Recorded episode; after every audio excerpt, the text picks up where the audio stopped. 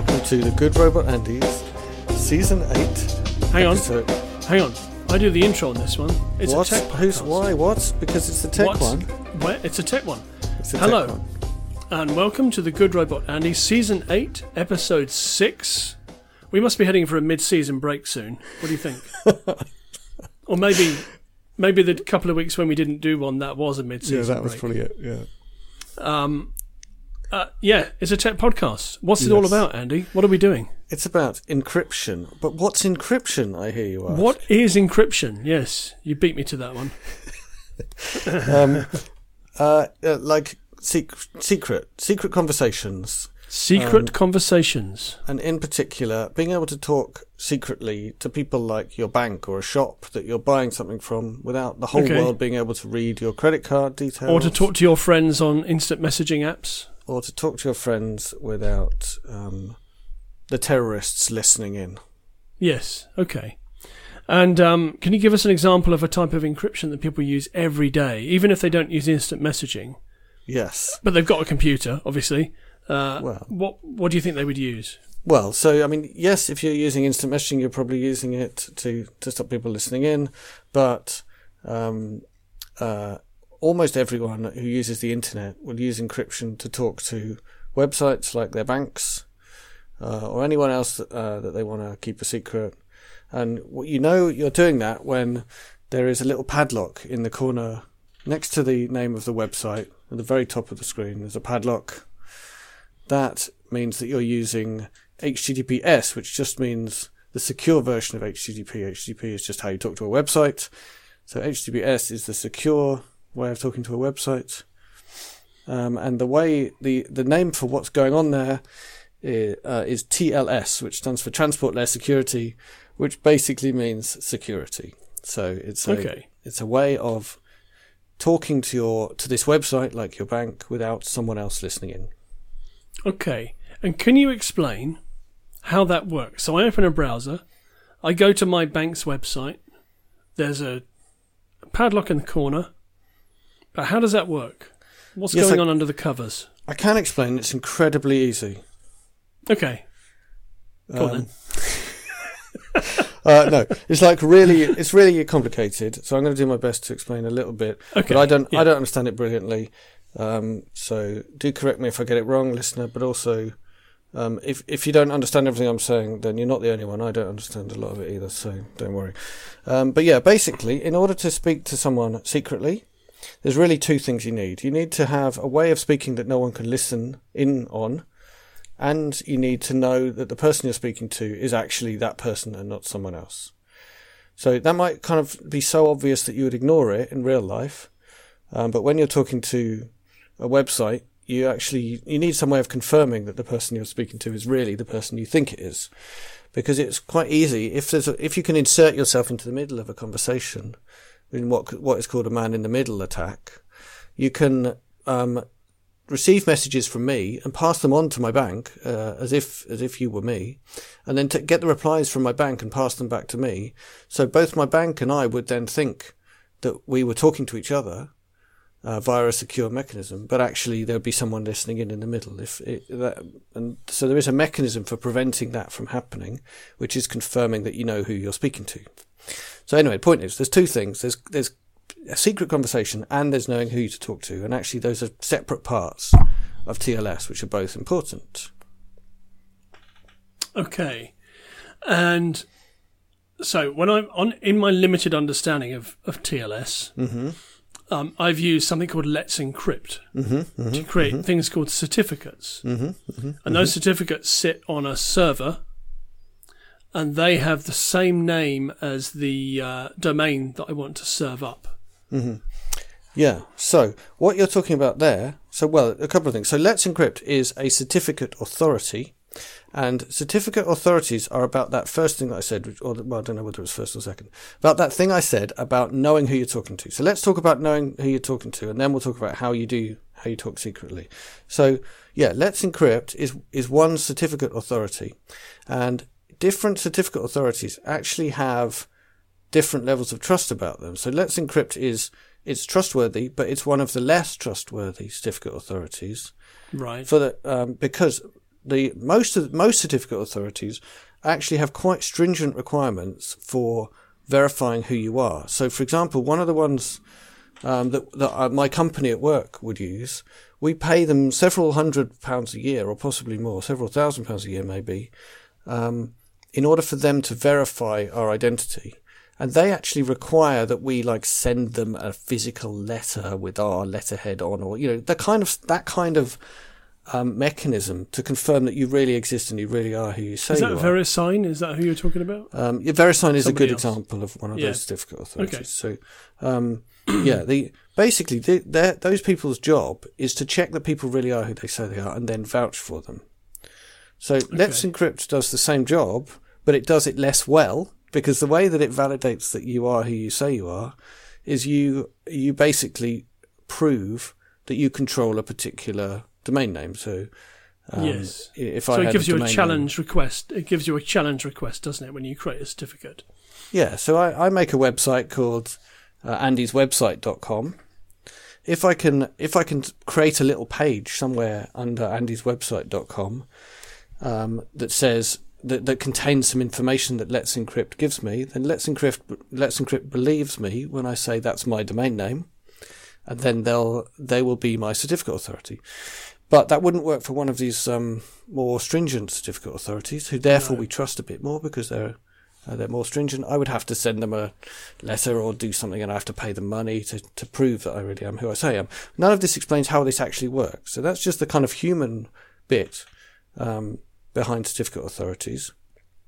How certificate authorities actually work is basically through like a fundamental mechanism of cryptography that I think I should probably explain.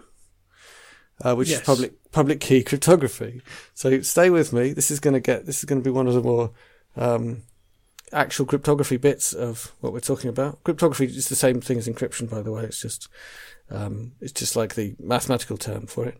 So, um, in order in order for a certificate authority to um, prove that you are who you say you are, they need to grant you a thing called a certificate. Now, the whole the fundamental thing for how this whole mechanism works is something called public key cryptography, which basically means you you can y- we need to have this idea that there are some mathematical operations or computer um, operations that are harder to do in one direction than another direction.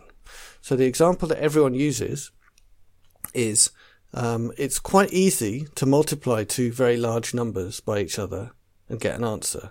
It's not that easy, but it's pretty easy. It's pretty much a mechanical process. It takes a predictable amount of time to multiply together two numbers and get the answer.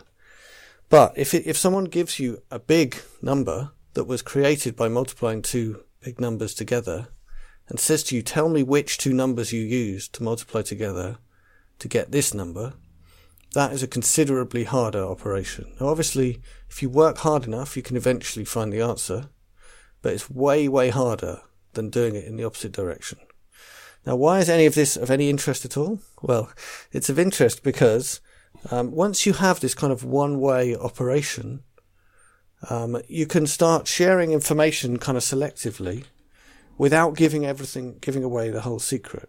So, if I have a, if I have a, uh, uh, something that's equivalent to this multiplying of two numbers together, I've got two sides to that. I've got the two numbers, which are the the hard to find out information, and then I've got the the final answer of multiplying them together, and that's the easy. Um, that's like the the straightforward piece of information.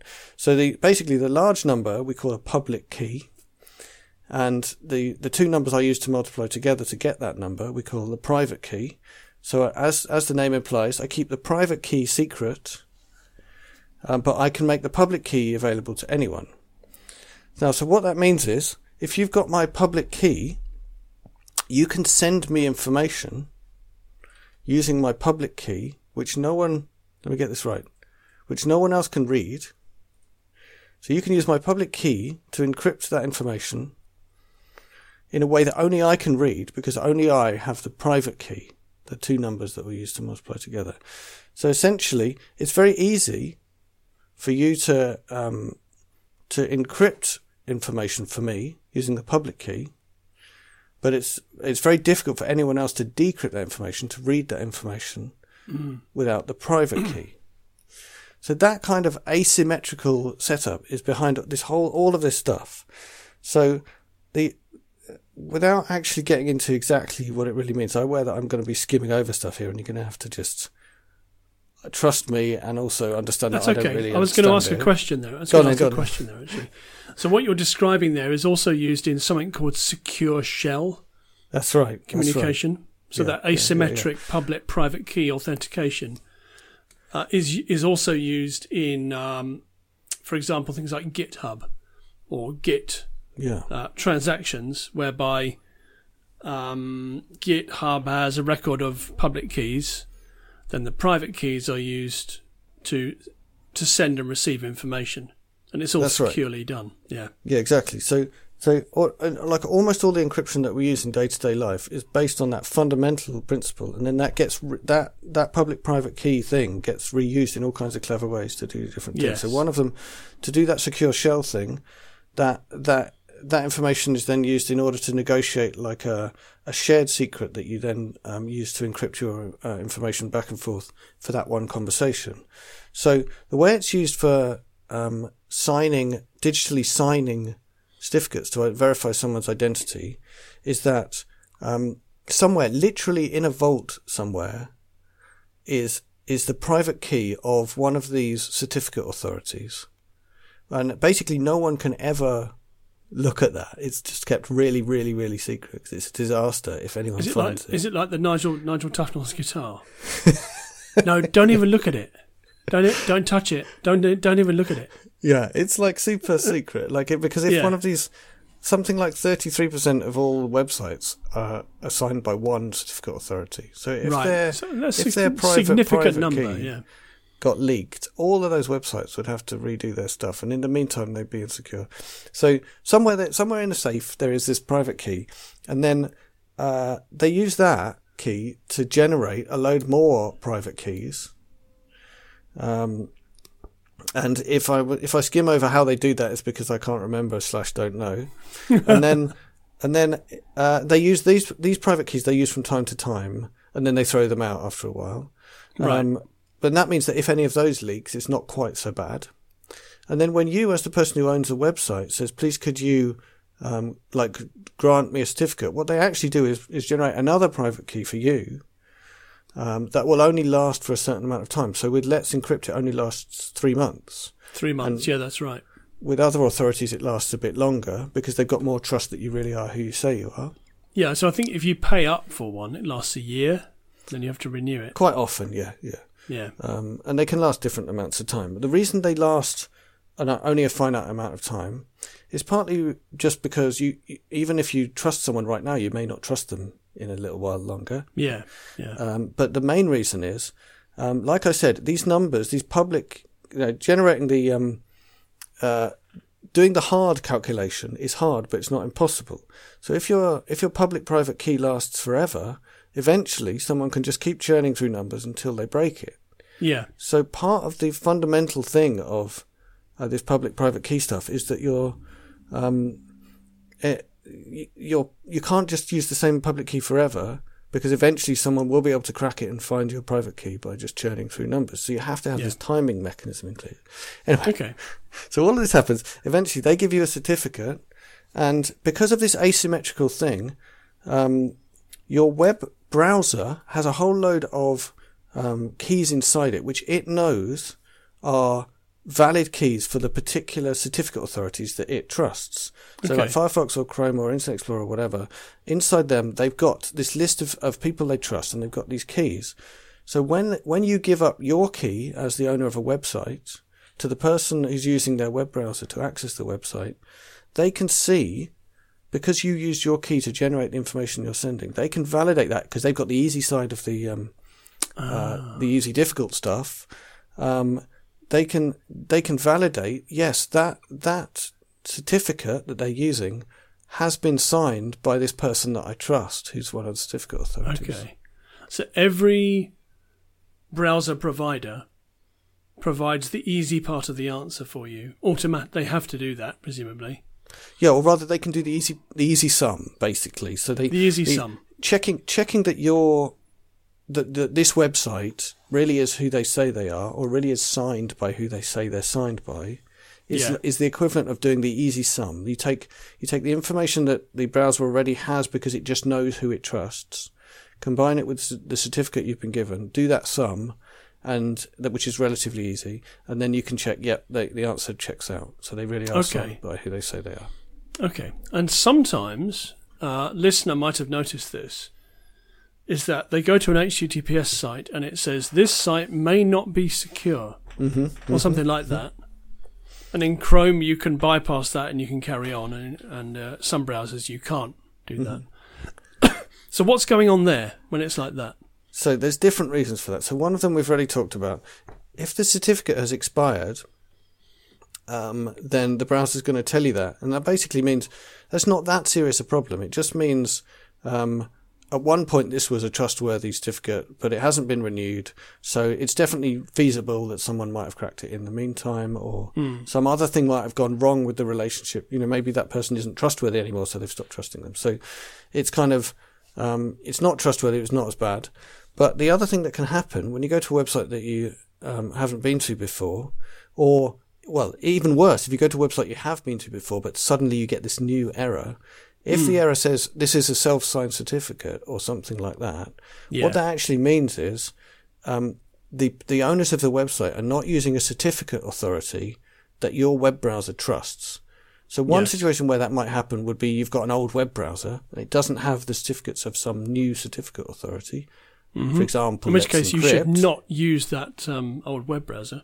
Yeah, I mean it's a good, very good reason not to use an old web browser. Yeah, Yeah. um, or or it might be that the the person isn't using a valid certificate authority, and maybe they're so even self-signed. yeah, maybe they're being their own certificate authority, which basically means they made up some private keys out of nowhere, and then they signed their own key with that. But Um, that won't give you a secure connection, though, will it? Well, what that means is, so this is interesting though. Is it secure or not? So if you go to the website of someone that you know, and Yeah. they tell you, "Oh, it's fine. I'm using a self-signed certificate," and you, and you're fairly sure that you're really going to their website and not someone else's website pretending to be Yeah. theirs, then that that basically is secure because you trust that the authority that signed the certificate, right? It, it was signed by them, and you trust them. So in theory, Yeah. Um, it's fine. Now, in practice, it's not fine because everyone who's at all trustworthy doesn't use a self-signed certificate. They use a certificate authority. Now, Yeah. slight, slight deviation here into a new thing, uh, which is a bit like the internet, uh, a bit like the World Wide Web, but different, which is called Gemini, which some I've people are, are launching. It's basically an old school web where you don't have any of these annoying videos or adverts or anything. It's just text uh, and it's for proper geeks. It's really fun and exciting. So one of the interesting things about Gemini, from this point of view, is that it uses I've forgotten the name of the um, the trust scheme, but basically, the first time you go to the website, you just assume they're fine. So you trust them, even if they're using a self-signed certificate. And actually, the the um, the normal behaviour is that everyone will use self-signed certificates. But once you've seen them once, you store that certificate and then next time you go there, you verify it's still the same. So essentially, the first time you go to a website, you just assume it's fine. Uh, but from then on, you can verify I'm still talking to the same person I was talking to last time. Right. And that is considered good enough um, in that kind of homemade um, web where we don't want to have to trust some nasty corporate certificate authority. We'd rather trust the ordinary people. uh, so that's pretty cool. Um, but I wouldn't, I wouldn't, I wouldn't trust a bank to do my banking just because the first time I went there, they were the same person they are now. You know, I'd want more confirmation Yeah. Yeah. uh, or that a bank or a shop really was that bank or that shop before I spoke to them. okay. So that is that's a very bad and incomplete explanation of certificate authorities and how you check who someone is. And why they're important. Uh, but uh, hopefully a reasonable explanation of why it's important. But the other part of TLS, once you know who you're talking to, is to actually talk to them uh, secretly Yes. without someone else listening in. So I guess the just to go over the reasons why you might want to do that. the main uh, it's kind of obvious. Like if you're sending your credit card details to someone because you want to buy something, you don't want someone else listening in.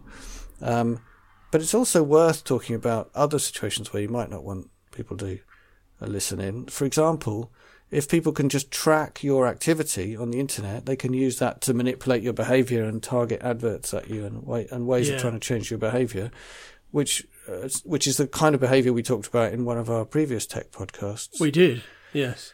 uh, that is very negative. So it's actually a campaign called um, Encrypt Everything or something, which is basically trying to say everyone should use TLS for every website to prevent people from tracking your behavior. So just to give a tiny little aside on that, um, if you if you use TLS to talk to a website, no one can see which part of that website you're going to, or any of the information about the pages that you're looking at, or the information you're sending to that website. But they can see what domain name you went to. So they can see that you went to, you know, barclaysbank.com, but they Okay. can't see what page within there that you went to. Um, so there's actually another campaign going on to try and encrypt that information as well, um, which is which is trying to send even the DNS request, which is their website name, over an encrypted connection as well. But I won't talk is- more about that. This is to prevent companies that like to mine data, so Google, Yeah. Facebook, from mining the data and then targeting you with ad- adverts. Yeah, and trying to manipulate your behaviour in whatever way, or Yeah. doing anything, or Yeah. even um, blackmail you or prevent you accessing certain websites or whatever. hmm Anyway, so we won't talk any more about that because that's too much of a distraction. But yeah, you can also encrypt even that information.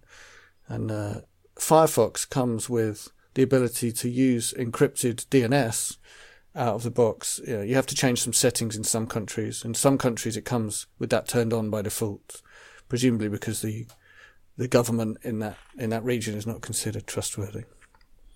Encrypted Anyway. DNS. So what? So what? What is encrypted DNS? Very quickly. So that's that is essentially not revealing the names of the websites that you're going to, even Right. the like mybank.com part of it.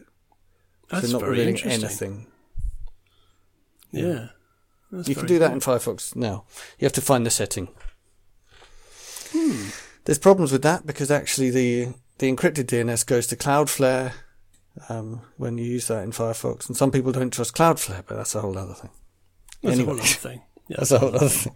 So let's get Okay. on to Yeah. one bit of meat, which is how do you have a secret conversation um, with your bank now that you know you're talking to your bank?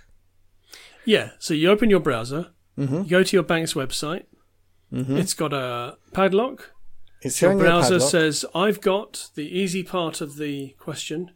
Mhm. Have you got the difficult part?" And the bank says, "Yeah, I have actually. Yeah. Mm-hmm. Here you go. Here's the difficult part." Your browser says, "Okay, I know you. I trust you. Yeah. We can connect securely." and it shows you a padlock, um, Yeah. and it's actually a different color padlock depending on how much uh, your browser trusts. That's the difficult Oh, I didn't know that. Okay. And if it's So if, if it's it's green, green- and it's got a name next to it, it's it's a bit more trustworthy. Okay. So we're Anyways. currently talk to each o- talking to each other using Jitsi, hmm and it's got a black padlock with no name next to it. Yeah, it probably uses Let's Encrypt. I mean, most people use Let's Encrypt, um, which is fine. Let's Encrypt is good. I'm actually just looking it up to see. You Listener, you can do click on the padlock. It's using DigiCert, DigiCert Inc.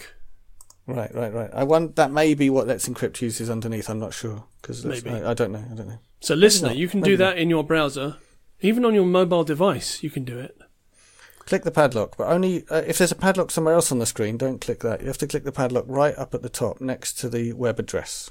Next It's usually on the left-hand side of the address, isn't it? Yeah, yeah. Anyway, so you, Anyway. yes, So let's. I'm going to try, and again, I don't understand it that well, but I'm going to try and explain. So the way you end up with secret communication between two computers is they have to have a secret that they both know that they use to encrypt the information that they send back and forth. So uh, the way to think about this is it, a code book.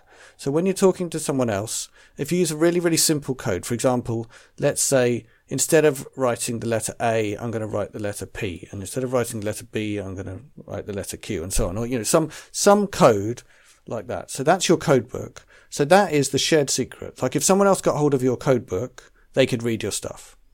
Yeah. So that's a sh- that's called a shared secret. So we need to establish some kind of shared secret without anyone else being able to get it. So we need to be able to talk to each other, and somehow we both end up with the shared secret without anyone who's listening in being able to get it. And Yeah. the way we do that is totally cool, which is why I really want to make sure we include this in the podcast. Okay. Yep. So the the the way this is done is called a Diffie-Hellman key exchange. I've seen this. Yes, Diffie Hellman. And uh, actually, Hel- it was Hellman who said it should have been called Diffie-Hellman Merkle key exchange. So I must say that. So there must have been a third person Merkle- involved in that that has Merkle not been credited. Apparently, Ralph Merkle invented public key cryptography, so he really deserved it. Oh wow. Okay. Anyway, anyway, so He's the- been the best- airbrushed out of history. Why? Apparently Why so. is this? I don't know. I don't know. Anyway, so the Diffie-Hellman key exchange, like I think probably some people use something that is that is not exactly the Diffie-Hellman key exchange, but it's it's it's based on the same idea. So I'm just going to try and explain to you the Diffie-Hellman key exchange. So I know I know that I'm talking to someone else. I know I know that they're the right person. Now I need to get a shared key, a shared secret um, that both I and the other person have, and no one else has, even though someone else might be listening Okay. because we haven't got we haven't got encrypted communication yet. We're still trying to figure out the encrypted communication. So what we do is we agree in a publicly visible way on a a number, a th- a like let's call it a, a like a public secret or like a public key or you know some some piece of so we're just going to agree on a number that is going to start off our process. Now the way that people generally explain Diffie-Hellman is using paint colors. Okay. Yeah. So even though it's a podcast, I'm going to use paint colors to try and explain this, even though a diagram would really help. Strap yourself So- in, listener. Here we so go. strap yourself in. So we hmm. agree every time we talk, we choose a different common paint color, right? A common Okay. this this common public publicly visible key. So we have a public conversation, public as in anyone could be listening. Maybe no one's listening, but there could be someone listening. We're going to agree on a color of paint. And it's going to be different every time we talk because then no one can like come along and like um grad you do enough maths to figure out what what really happened underneath so we choose a different color each time that means they have to reset all that number crunching back so let's imagine we choose the color yellow Yellow. So we we I, I say to you uh andy should we just use yellow and you go oh yeah let's use yellow and then you know someone might be listening but we've agreed on yellow then what happens is we both choose a secret color which no one else must know Ah. So I am going to choose red, and you are going to choose blue. I've Okay, chosen blue. Don't tell anyone. Oh no. It's We've too late. both we've both chosen a secret color. So what we do then is we mix the public color with the secret color. Ooh.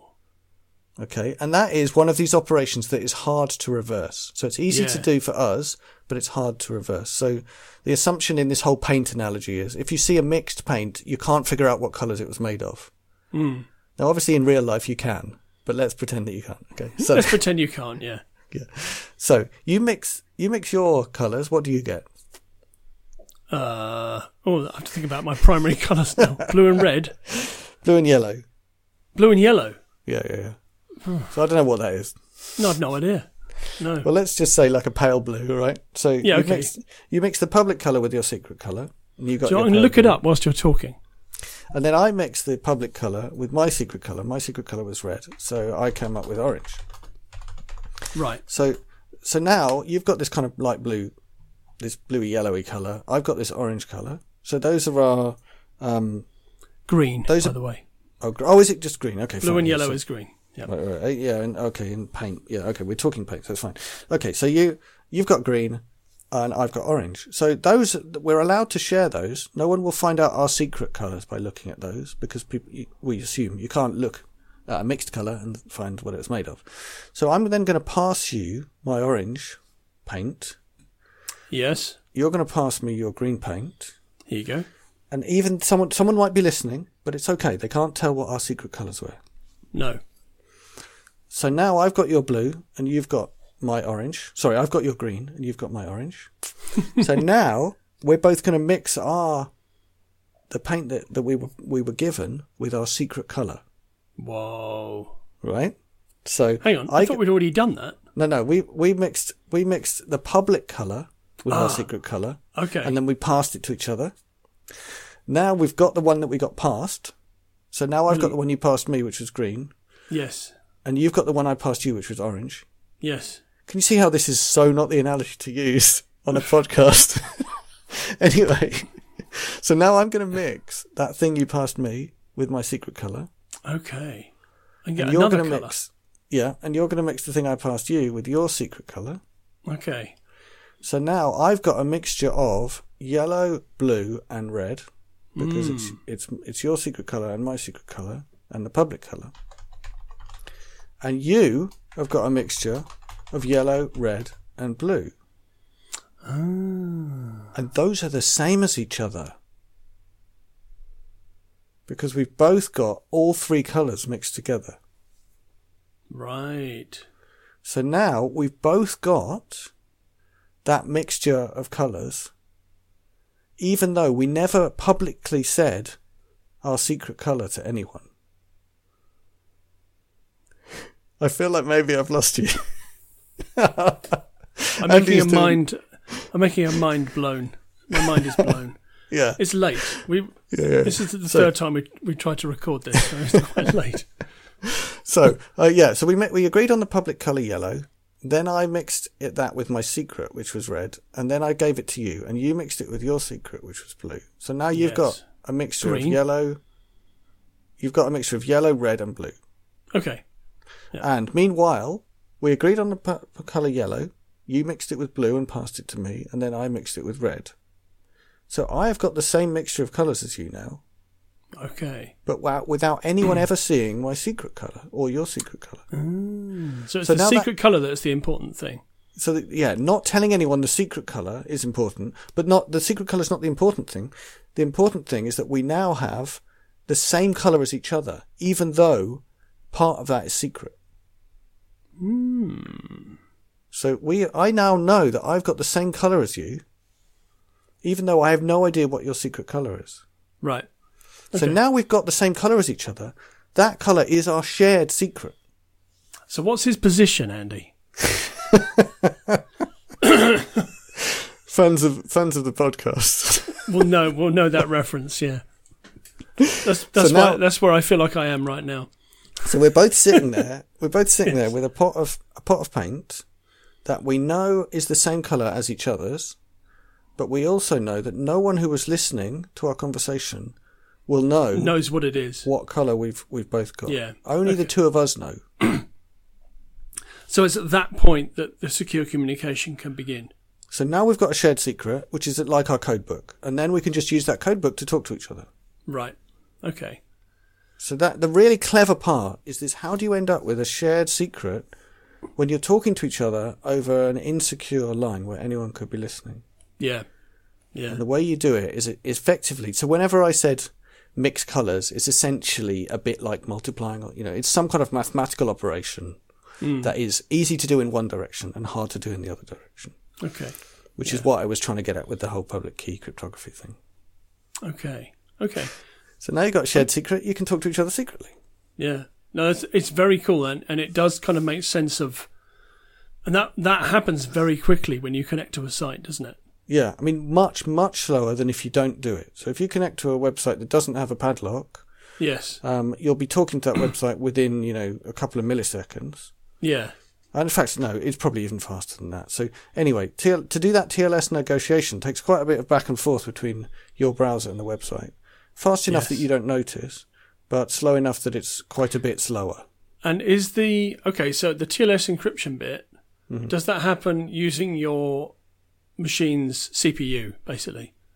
Yeah, both And, both you and, and the is server. that why less powerful computers or tablets are slower at the internet than others because of the the TLS is is a bit intensive.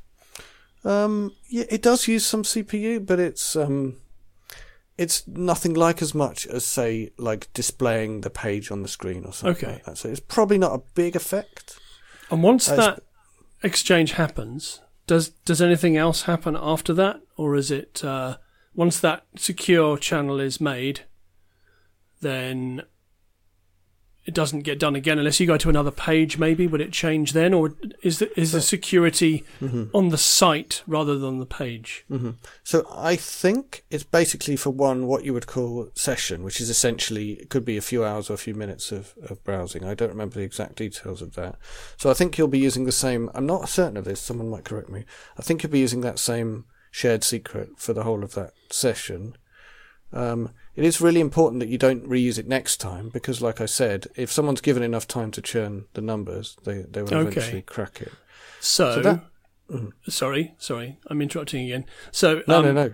I'm you go to your bank, you do some stuff, Mm-hmm. you then close the browser or you close the tab, then you think, oh no, I need to do something else. So you go back to it again, and presumably, uh, the exchange happens, but it's a different secret color this time. Yeah, I would. I would very much uh, think so. Yeah, and I actually think when when a bank logs you out, it may well be also that it, it does that. Yeah, Uh, that may be okay. separate. That may be a totally separate mechanism. I'm not sure. Yeah. Okay. No, that makes sense. Yeah. Okay. Cool. So just in terms of um, how long keys last for, there's another interesting thing, which is something called forward secrecy, which is essentially Forward secrecy. Yeah. So this is more important for chat applications, and there's actually um, the uh, WhatsApp and Signal and some other instant messaging clients. They use something called the Signal protocol, which was invented by the people who made Signal. Which, by the way, doesn't that mean that you should probably use Signal, given that they invented the protocol? Anyway, um, no, because none of my friends are on it. Anyway, um, so uh, one of the things that the Signal protocol gives you is something called forward secrecy. So what that means is, even if someone um, cracks your key, so they get hold of your secrets, they won't be able to talk to you and pretend to be you in future. They'll only be able to read the message that that key was relevant to Oh, at that okay. particular time.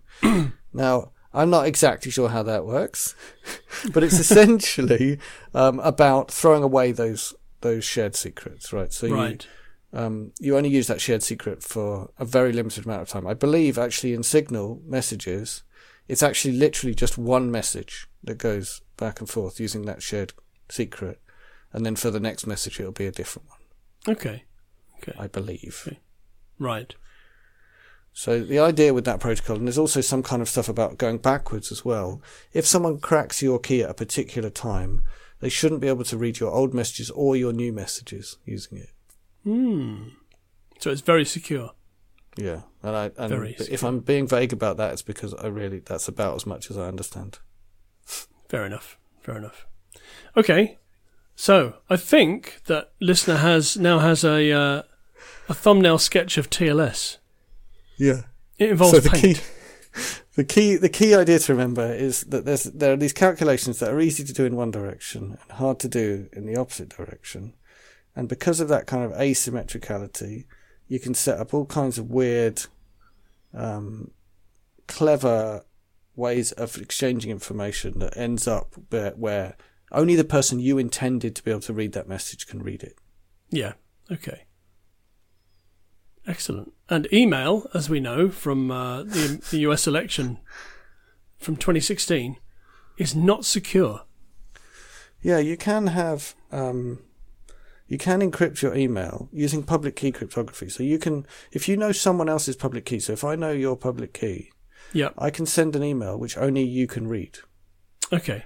And if you know my public key, I can send an email and you can check it was really from me. Right. Okay. So those two things can happen, but no one does them, and therefore they essentially can't happen. Because if I sent you an encrypted email, you'd be like, "Huh? I can't do I do read with this this?" email."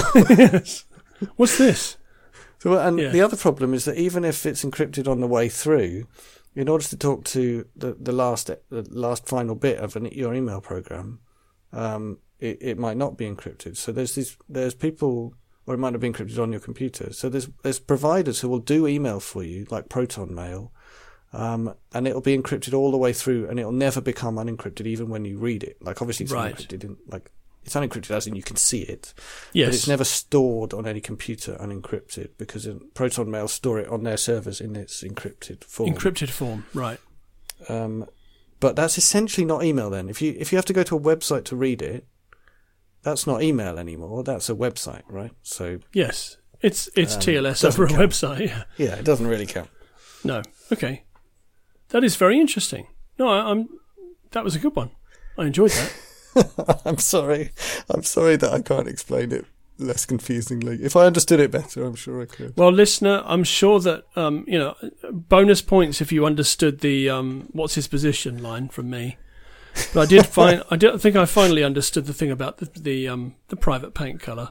Diffie Hellman key exchange. Diffie Hellman. So yes, listener, uh, if you want more of this in the future, if you want to know more about TLS, then let us know. Yeah, or if you just wish that I'd done a bit more research before, before I started talking.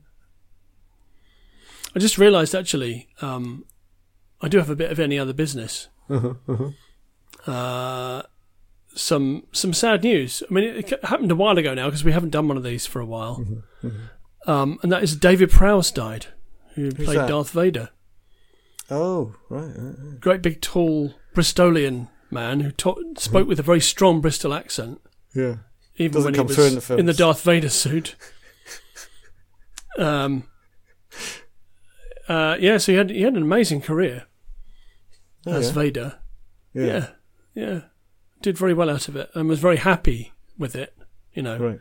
unlike people who kind of are a bit sniffy about the whole thing. You know, he embraced the whole thing. Right. He was also the Green Cross man. Oh, yeah, him. Yeah, yeah, yeah. Yeah. Yeah, so he dressed up in spandex and helped kids cross the road safely. so yeah, he very sadly died. Not that, not that recently actually. but I didn't talk about it last time.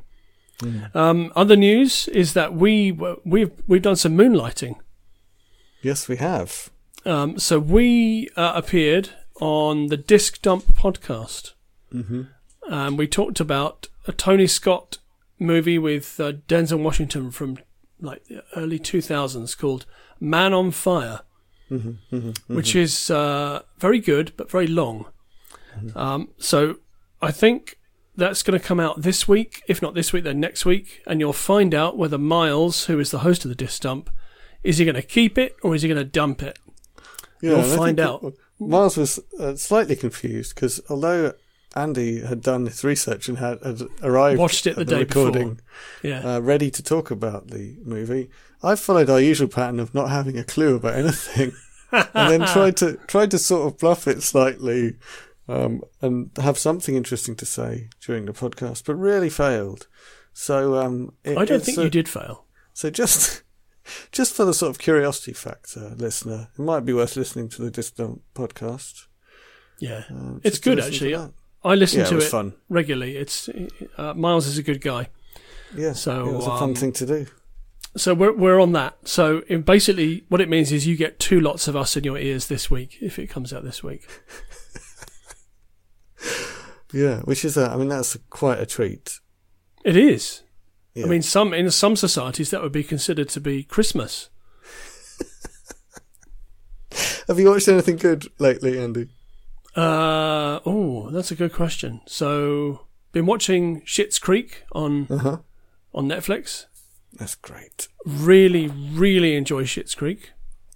Yeah, I'm glad I went for it. I'm glad it's more than just a silly name for a show. Yeah, There's so much more to it than that. that's really good.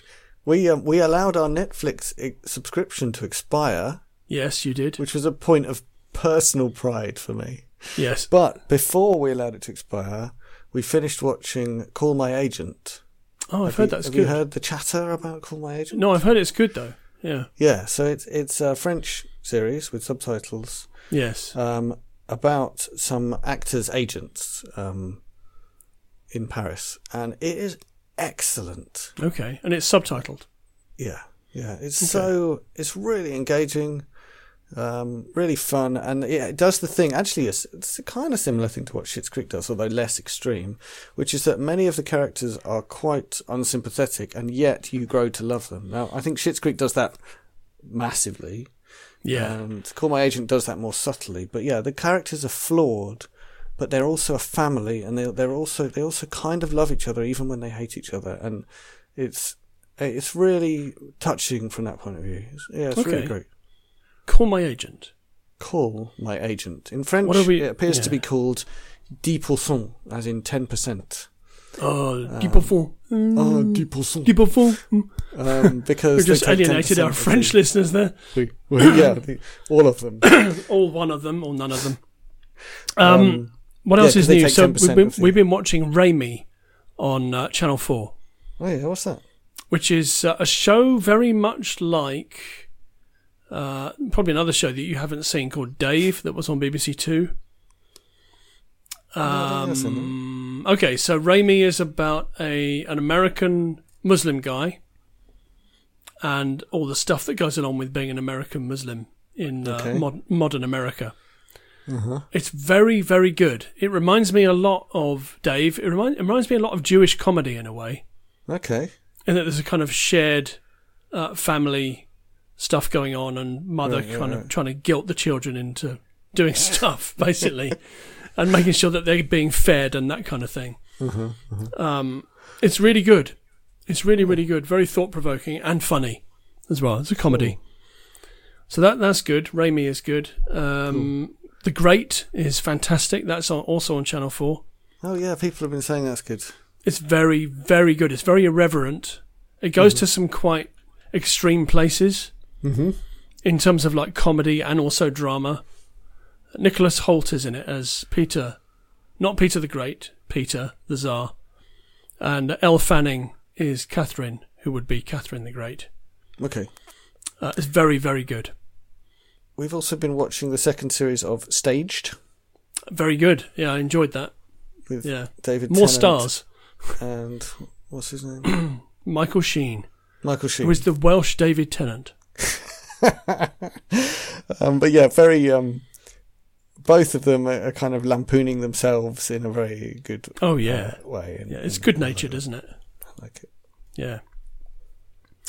Um, I don't think anything else. I don't think we- we've watched. Well, actually, no, that's not true. We subscribe to Disney Plus, Mm-hmm. so we've been watching a lot of Disney Plus. Oh yeah, what have you been watching on there? Uh, a show called WandaVision, which is Okay. a uh, a Marvel show, which is excellent. Really? Because my son's paying for Disney Plus at the moment, and we looked on it, can't see anything we want to watch. Really? Yeah, Okay.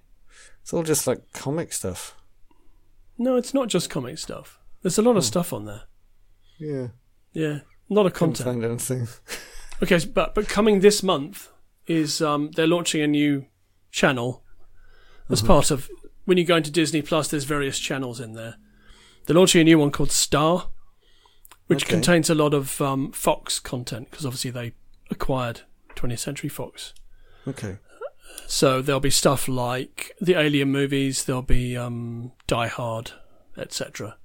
Right. Oh, so just loads of films. Loads Okay, and loads of sounds co- pretty and, and TV content as well that Fox Mhm, used to mhm, show. mhm, mhm. So I think, I think some of Joss Whedon. Oh, actually, Joss Whedon's been in the news this week for all the wrong Yes. reasons. Yeah. Um, I'm sure Don't listener have can, heroes. can look that up. Listener. I mean, he can still be a hero. He's just, you know, just another man, basically, with problems, with issues. Um, but I think some of his shows were on Fox, so Right, maybe right, they'll right. turn up on Disney Plus. Right. Yeah. I really Uh, like Dollhouse. I really wish there was more Dollhouse. I'm not surprised it got cancelled though. It was it just didn't go anywhere. Dollhouse. I liked it. Yeah. It didn't go anywhere though. It's a dead end.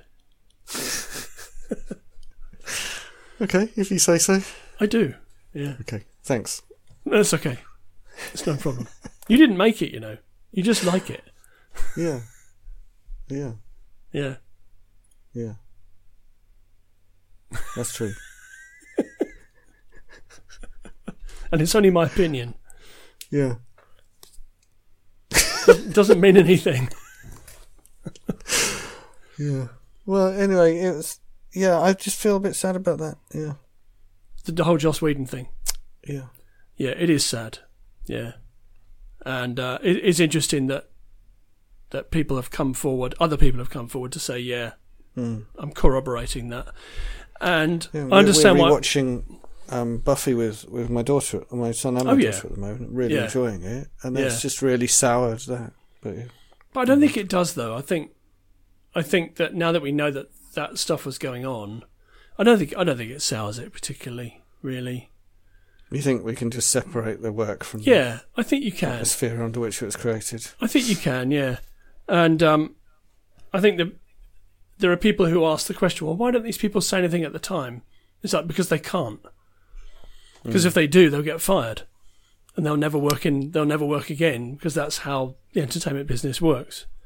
That's how Harvey right. Weinstein got away with it for so long. Yeah, I was interested in how reticent people were about coming forward, even now, so long after, Yeah, so long after that show, at least. yeah, yeah. Yeah. I Yeah, mean, I had it. I was always. I was, I've been disappointed with Joss Whedon for a while because I feel like after he did things like Buffy and Dollhouse and um, Thingy, the um, Wild West in Space Firefly? thing, Yeah, Yeah, I quite like. I quite like the movie. I didn't like the TV show much. I liked both a lot. Hmm. Uh, and then he started doing like these Avengers things, which are really boring. Yeah, you think they're boring, but you're wrong. Yeah. Oh. okay. Well, you're not wrong. I just disagree with you. Yeah, they're really Yeah. boring, though. They're not though. There's a lot of that on Disney Plus. Yeah. lot Well, of this it. is Yeah. this is the problem. It's not a problem. it just is what it is. Yeah, quite boring. Speaking of things we disagreed on, we're planning. We we got Interstellar for my son for Christmas, and we haven't Oh, watched yeah. it yet. But we're planning to watch that together. Okay. So I'm I'm really. are you going to be tight? Are you going to be tight-lipped whilst you watch it, or are you going to Yeah. mock it as you I'm, as he's I am it? planning to like really, really make an effort to enjoy it. Okay. So when I was watching it before, I I drank quite a lot of wine. My wife was really bored. She was sort of humping. yeah. Um, so this time, I'm not going to drink any wine. I'm going to concentrate and really do my best to enjoy it, and then I'll get back to you about enjoy the spectacle. about it. If if nothing else, enjoy the spectacle and the humanity of the whole thing. Yeah, Um, yeah. yeah. I mean, thinking back over it, I think there's plenty to like. It's very. So I, I'm I found determined it to, to, give it a proper mo- go. I found it to be very moving. Mm-hmm. Excuse me. As long as I didn't think too hard. Thing, yeah, I just have to live with the whole. It's very silly, but it kind of works. books It works as a conceit, but it is silly, definitely. But I think it works because the performances are so strong, Mm-hmm.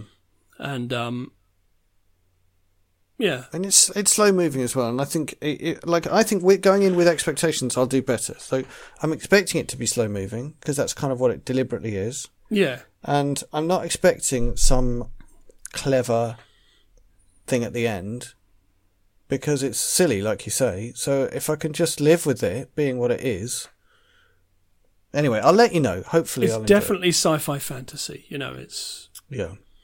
you know, although there was some actual physicists involved in working out the numbers of it, it's still sci-fi fantasy.